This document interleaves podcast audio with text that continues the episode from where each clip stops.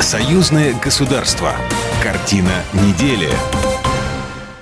Здравствуйте, я Екатерина Шевцова, и это «Картина недели». В ней я рассказываю о том, что произошло важно в союзном государстве. День России в Минске прошел онлайн. Беларусь готовится к выборам, а ученые двух стран начнут совместную работу над вакциной от коронавируса. О главных событиях в союзном государстве прямо сейчас.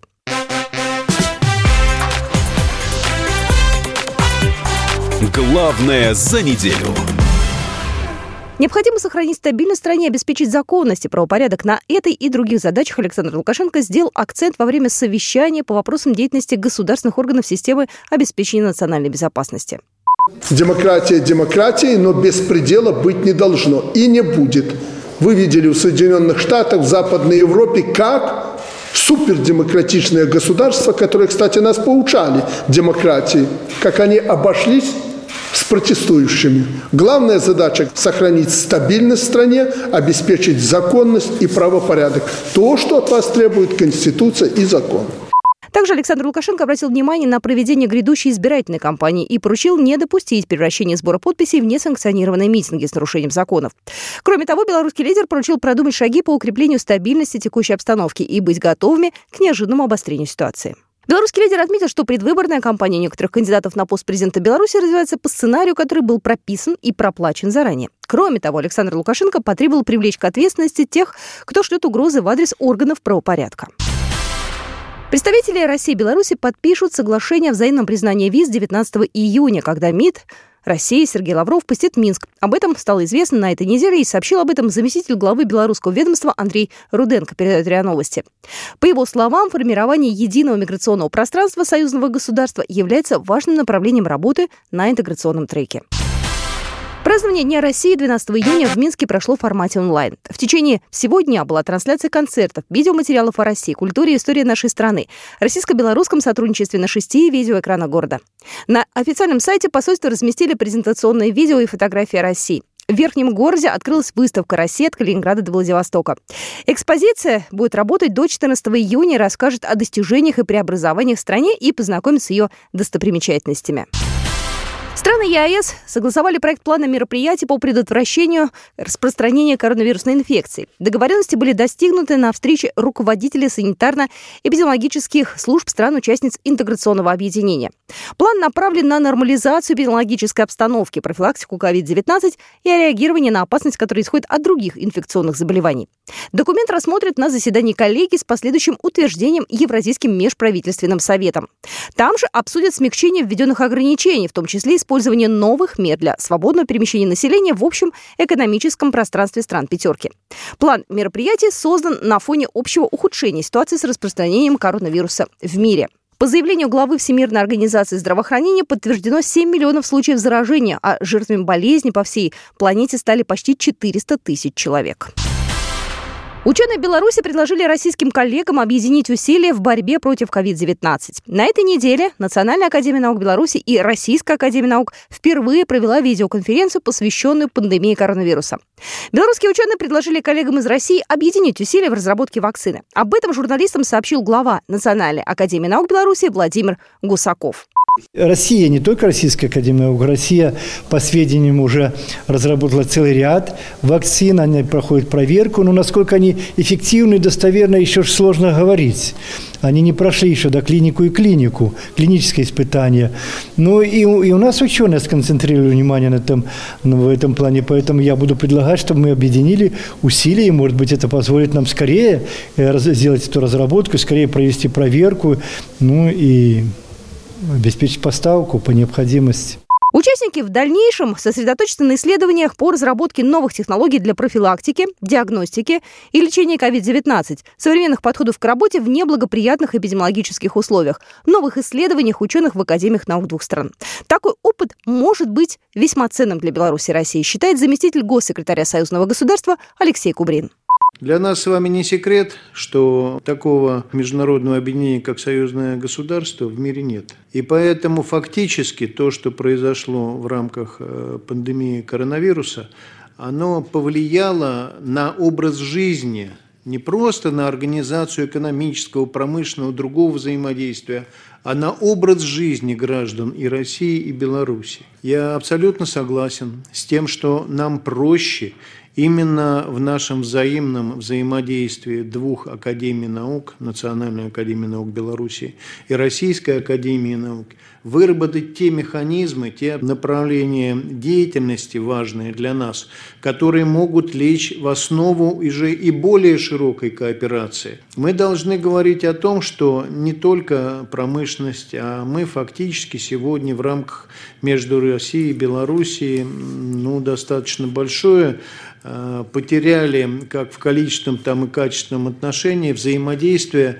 наших не только предприятий промышленности, но и наших социальных учреждений, наших учреждений, агропромышленного комплекса и так далее, и так далее, и так далее. Но очень важным является то, что мы с вами от теоретических вопросов максимально быстро будем переходить к практической деятельности.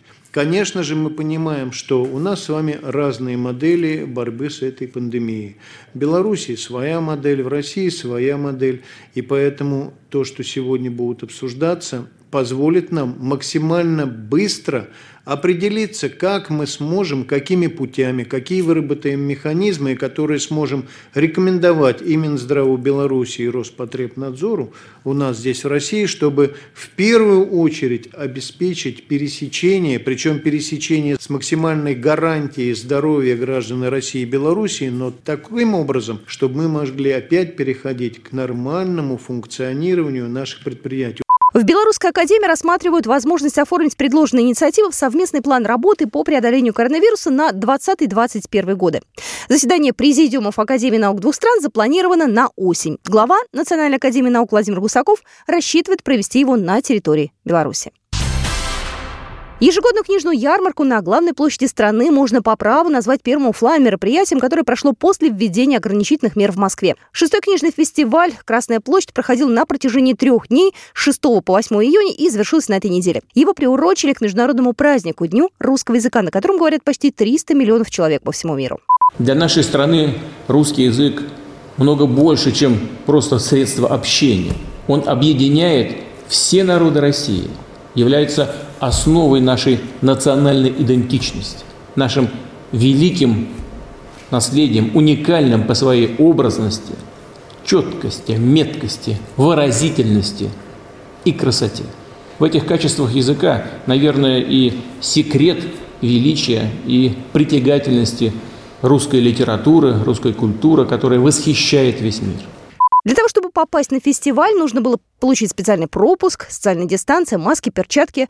Из-за санитарных норм ярмарку смогли посетить не более 6 тысяч человек в день, хотя желающих было больше. На фестиваль приехали более 200 российских издателей, конечно, современные авторы. Они читали лекции и представляли новые произведения. Своими эмоциями поделился Сергей Нарышкин, председатель Русского исторического общества. Москва открывается книгой. С книгами возвращается нормальная жизнь и в нашей стране. Вспоминаются слова Иосифа Бродского, что свобода дана для того, чтобы ходить в библиотеку. Это справедливо и приятно, конечно, что наша страна в 20 веке считалась самой читающей, и я надеюсь, я уверен в том, что и в нынешнем, в 21 веке такой высокий статус России сохранится, и книжный фестиваль «Красная площадь» этому поможет. На фестивале среди юных поклонников литературы выбрали лучших чтецов. Чтения проходили онлайн, на большом экране. Победителями стали школьники из России, Беларуси, Нидерландов, Сербии и Австралии. С началом лета спрос на активный туризм в Беларуси вырос, но антикоронавирусные меры никто не отменял. В автобусе, который достают к площадке, нужно пользоваться масками или марлевыми повязками. На полевой кухне предлагают индивидуальное питание вместо шведского стола. Особые правила проживания даже в палатках. Об этом рассказал Андрей Бойко, руководитель проекта с активными видами отдыха.